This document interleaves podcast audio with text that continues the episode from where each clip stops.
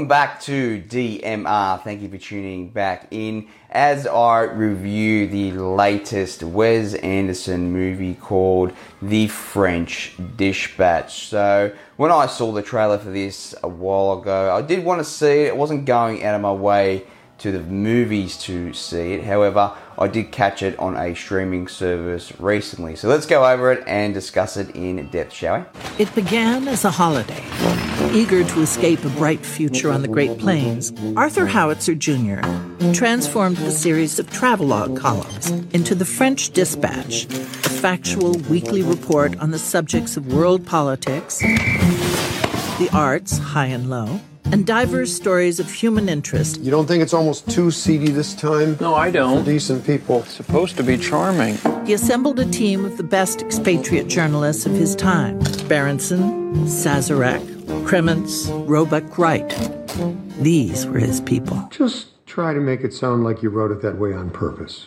So, the French Dispatch. I didn't go out of my way to go and see this at the movies, as I mentioned, but I was curious to watch it, and I did catch it last week. So, massive cast in this movie, as he always has in his films. This is his 10th film, apparently. So, Wes's movies, they're very much iconic cult classics, so to speak. I haven't seen all of them, but a few of my favourites are The Royal Tenenbaums. You've also got Life Aquatica with Steve Zissou, I think it was, as they say it. And you've also got Rushmore as well. A lot of them have Bill Murray in it, and this one is no different. He is the head of the French Dispatch with all of his colleagues, co workers, employees, what have you. Set in the 1950s, I think it was.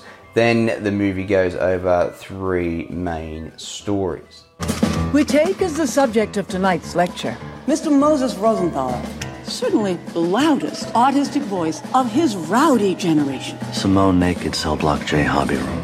I want to buy it. It's not for sale. Yes, it is. No, it isn't. Yes, it is. No, it isn't. Yes, it is. No, it isn't. Yes. In short, the picture was a sensation. So, story number one is called The Concrete Masterpiece. You've got Benicio del Toro as the main character. You've also got his love interest, which is played by Léa Seydoux, which is the main love interest in the latest Bond film. And you've also got Adrien Brody as well, about a murderer who is in prison who becomes a world famous artist with the help of Adrien Brody, who was in there for tax evasion, I think it is. And it's their job to basically promote his art to the world. The first story is probably my favorite. I thought that it had a lot of depth in it, it was quite funny as well. It, the movie basically goes from black and white back to color in a lot of circumstances. And you've also got that classic Wes Anderson style doll like cinematography where you've got a building basically and then you can see everybody within that building doing and going about their own lives. So it's pretty good the first one. I really did enjoy it.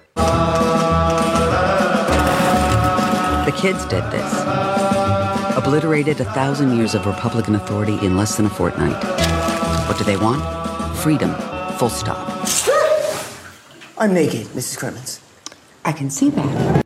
So, the second short story called Revisions of a Manifesto, with the main characters being Frances McDormand and Timothy Chalamet. Frances plays an older female journalist who takes an interest in Chalamet's character, a young student, and basically gets into a romantic relationship with him. Quite funny in parts, again, black and white going back to colour as well. But then Chalamet's character gets involved with a student revolution, so to speak. This also has a fair amount of humour in it. Probably the second best story in the film, which I also quite enjoyed as well. So this wasn't as good as Benicio del Toro's story at the start, not as intriguing, but still good to watch nonetheless.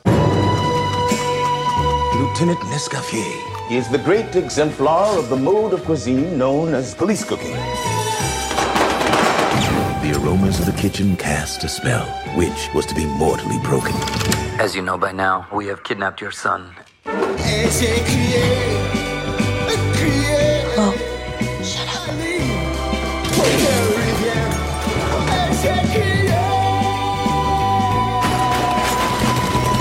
Third and final story is called The Private Dining Room of a Police Commissioner with the main character being Jeffrey Wright, the actor.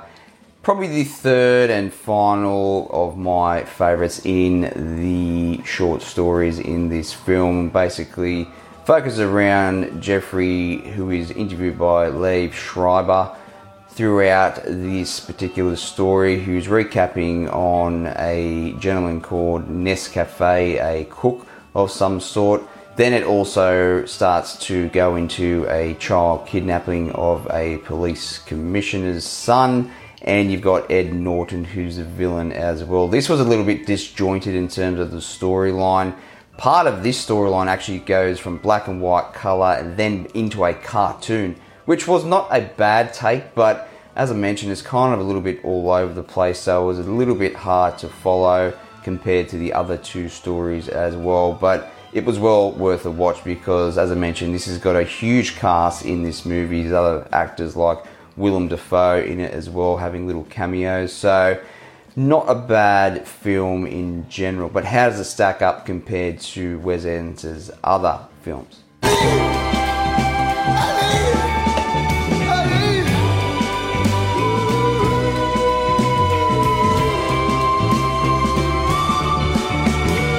Now we get to the pros and cons section of my review, and I'll give it my verdict thereafter. So the pros for the French Dispatch. It's a very good looking movie, how it jumps between black and white and sometimes cartoon in the third act of the film. You've also got the dollhouse like cinematography as well that Wes is famous for in his films. And I do like the 1950s era similar to the talented Mr. Ripley, where you've got people living their lives throughout Europe. So it's pretty cool to watch up on the screen as well. The characters are quite likable.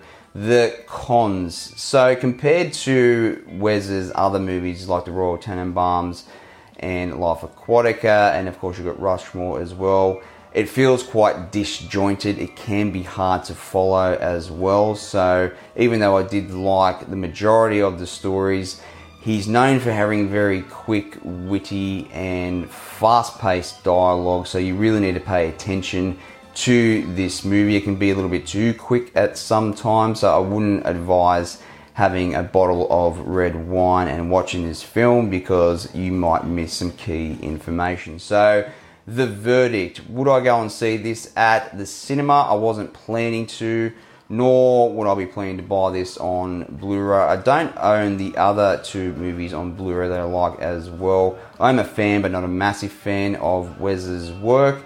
But I'll give it my number three rating. If you can catch it on a streaming service, it is very much worth the watch. But again, don't have too many vinos when you're watching this film. So Thank you for tuning back in. and I do have an announcement as well, something very exciting for DMR that will be coming up on this page shortly. So stay tuned for that, and I will catch you next time at the cinema. Cheers.